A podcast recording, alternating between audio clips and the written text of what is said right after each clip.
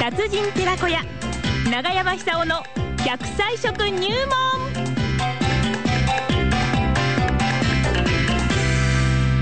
さあ、9時を回りました。長山さんの登場なんですが、その前にちょっと一本メールをご紹介しましょう。ボヨヨン様ですね。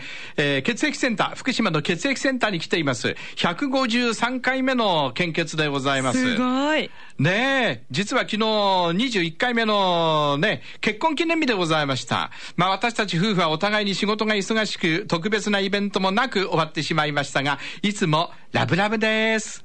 じゃ お互いにいつまでも元気で長生きしたい。それが夢でございますね。いいですね。明日父の日ですからね。 はい、父の日ってあの、ね、別にあの、ブラジャーを誰も考ええていないのに、そう大ですか田さんの頭の中だけ、プレゼントブラジャーじゃないんですか、明日は。お父さんにするんですかそ うです。そうです。どんな利用をす喜ぶるんだろう。お父さんいるかもしれません。いるかな。さあ、いつまでも元気で長生きをする食材を、奈良浜出身食文化史研究家、長寿食研究家、長山ささんに紹介していただきましょう。長山さん、おはようございます。おはようございます。はいはいはいいろいろとありますね、人生は。人生あります ね。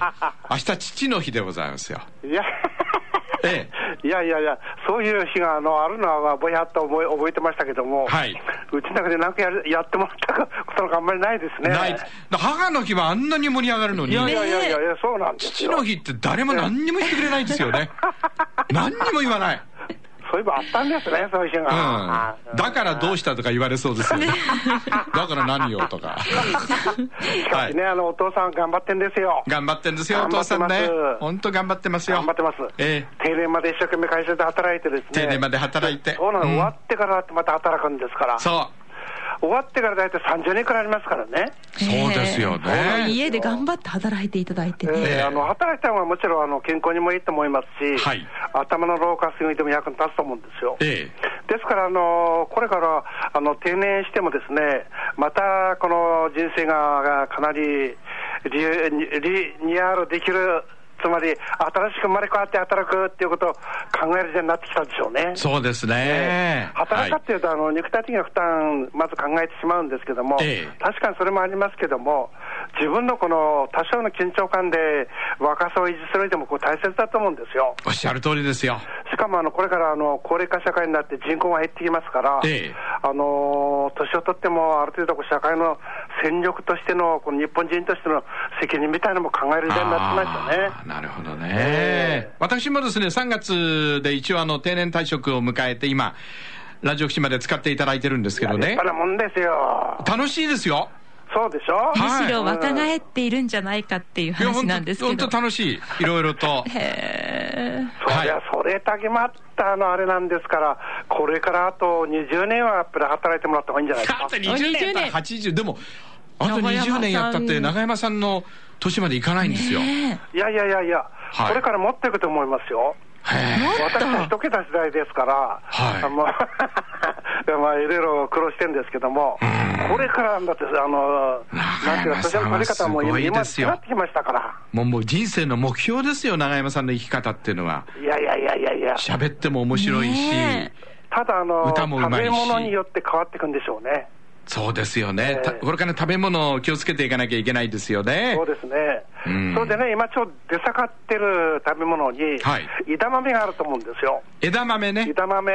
枝豆じゃないですよ。枝豆 ですよ。ここ枝らが豆。ですね、ええ年取ってくると多少怪しくなってくるんですよね。枝豆になってくる。はい、枝豆のまあ、話、そう今日そは。うそうなんです。はいで、あのー最近日本に来る外交の方はものすごく増えてるんですけども、はいで、その増えてきた人たちがですね、まあ前から食べてる方もいらっしゃるんですけども、え日本に来て初めて食べてね、すっかり虜になってしまう食べ物の一つが枝豆です。へえこれ外はあ国人の。のー色が鮮やかな豆であると、外国にあんまりなないらしいですね、こういう食べ物。えええええええそれ食べ方がうまいでしょ、あのはじき豆っていうくらいに、はいあの鞘からピャンとあのはじき飛ばして、うまく口に入れるのが、そうそうそうそうこれはコツなんですよえね。きっとね、目に当たったりなんかしてね。あの口の中に鞘入れてです ね、はいぐちょぐちょやんじゃなくて、はいあの10センチくらい手前でピュンと入れるのがそうそうそうそうそうコツなんですよ。はいで、これ昔の人はうまくできたらしいんですね。ええ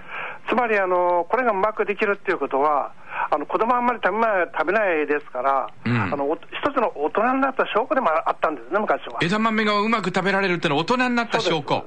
ええ、あはあの通過儀礼みたいなもんです。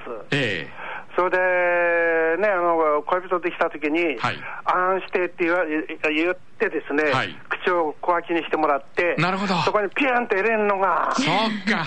モテる前提条件。あー、恋人同士でね。そうそうそうそうそうそれで、あんしてって言って枝豆をペッて入れてもらうっていうのがね。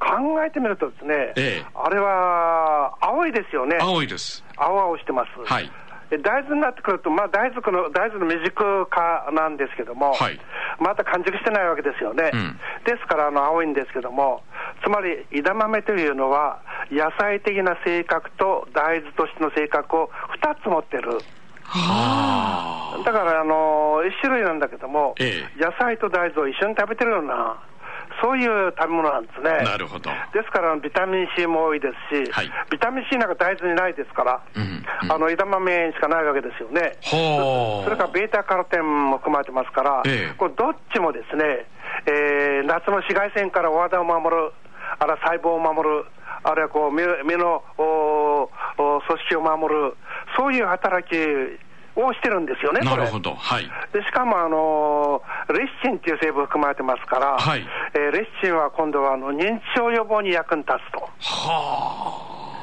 これね、ええことつくめなんですよ、あ。枝豆いいですね。ええです、恋人同士で枝豆ね、そうです、そうです飛ばし合いながらね。ええいいですよね。愛を語りながらね。それってやっぱりね、あの相手の方、いつまでも若く元気でいてほしいなと思ったら、枝豆枝豆を通常よりも10個くらい余計余計ね入れてあげるとかね、ピュッピュッ飛ばしてね。そうです、そ うです。 はい。そうか。そうなんですよ枝豆なんだ。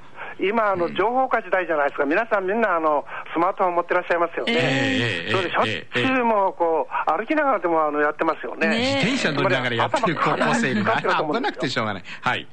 で頭必ず、かなり使ってると思うんです、はいで脳細胞、くたくたですよタ、クタです。ええ常にもう白、慢性白状態だと思うんです、えじゃあ、それに対応する食べ物取ってるかっていうと、やっぱり取れてないと思うんですよねうん。でそういう時の一つの参考になる食材が枝豆だと思いますえ。ね。ああ、そうええ疲れるといろいろ疲労物質たまりますから、はいあの酸化物質なんですけども、ん酸化するっていうことは、つまり老化を早めてしまうとそいううわけですから、鉄は錆びちゃうわけですかからね、錆びないようにする。やっぱりあの自分の老後を考えたら、ですね、ええあのどのくらい若さを維持できるかっていうことが、人生後半の質を決めていくと思うんですよ。なるほど。ですからあの毎日ですね、ビタミン C を取らなくちゃならない、はいベータカロテンを取らなくちゃならない、はいでその他あの枝豆にはメチオニンっていうアミノ酸が多いんですけども、はあ。これ、あれじゃないですか、あのビール飲むとき、飲むときあるいはこうあの居酒屋さんでも、あのお通しに出してくれますよね、はい枝豆ねあれ、非常にく理にかなってんですね。そうか。メチオニンっていうのは肝臓を丈夫にするアミノ酸ですから、ええだから非常にだから枝豆食べながら、お酒を飲むと、んお酒のこうマイナス要因を少なくすることができると。なるほど。そろそろ笑いますよ、枝豆食っまあそんな時て間ですか。枝豆飛ばしてあ。じゃあ飛ばしましょう。はい。じゃあ、長山さん、一緒に、やねりましょ、う枝豆食べて、はっはっはっはっはっはっはありがとうございました。ありがとうございました長山さんさんでした。